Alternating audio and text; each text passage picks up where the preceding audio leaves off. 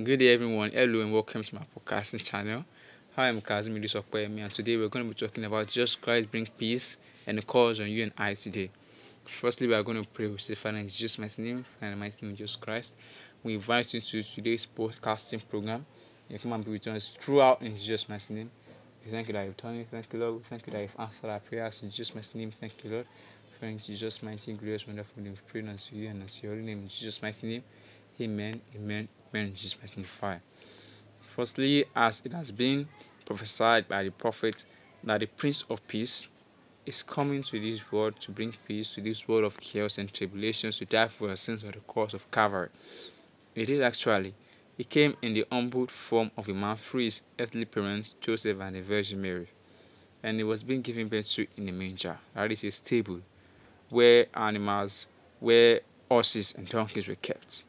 That phenomenon showed his great affinity for humility, it showed how humble Jesus Christ is. Jesus Christ, as it has been prophesied, surely came into this world to bring peace, but the citizens of his own nation, the Nazarites, the Nazareth people, those Nazarene, they rejected him, but other nations they accepted him then. And the world received his deliverance and miraculous signs and wonders, and set his peace upon them, their family, their neighbors, their well wishers, everyone around them and endeavors. Let's take a great look at Simon Peter in the Bible. We were made known that he was a fisherman. He had toiled all night without a single catch, but when Jesus Christ came into his life and received Jesus Christ, when he accepted the Alpha and Omega, the Prince of Peace, he ordered him to throw his net once again into the river, and he did. He didn't argue, he had faith. And lo and behold, he caught more than enough fishes that his nets began to break. And that is one of the miraculous signs that Jesus Christ has done and Jesus Christ will still do and is still doing currently because Jesus Christ of old is the same today and forevermore. He never changes. He set his peace to his life finally by making him fishers of men. Amazing. That is what Jesus Christ can do for you and I also.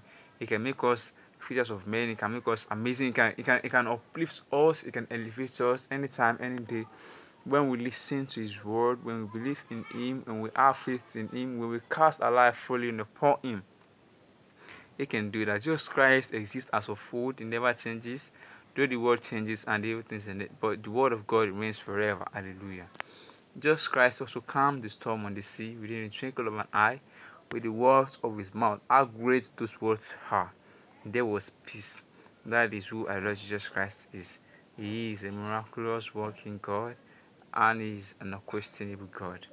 Then what are the issues we're facing? What are the problems? Is it a better job? Is it a fruitful marriage? A sound education? Total and perfect healing from that disease? Or what is it exactly that you can't even tell your neighbor? Now I want to you now to God is ready to hear from you and I.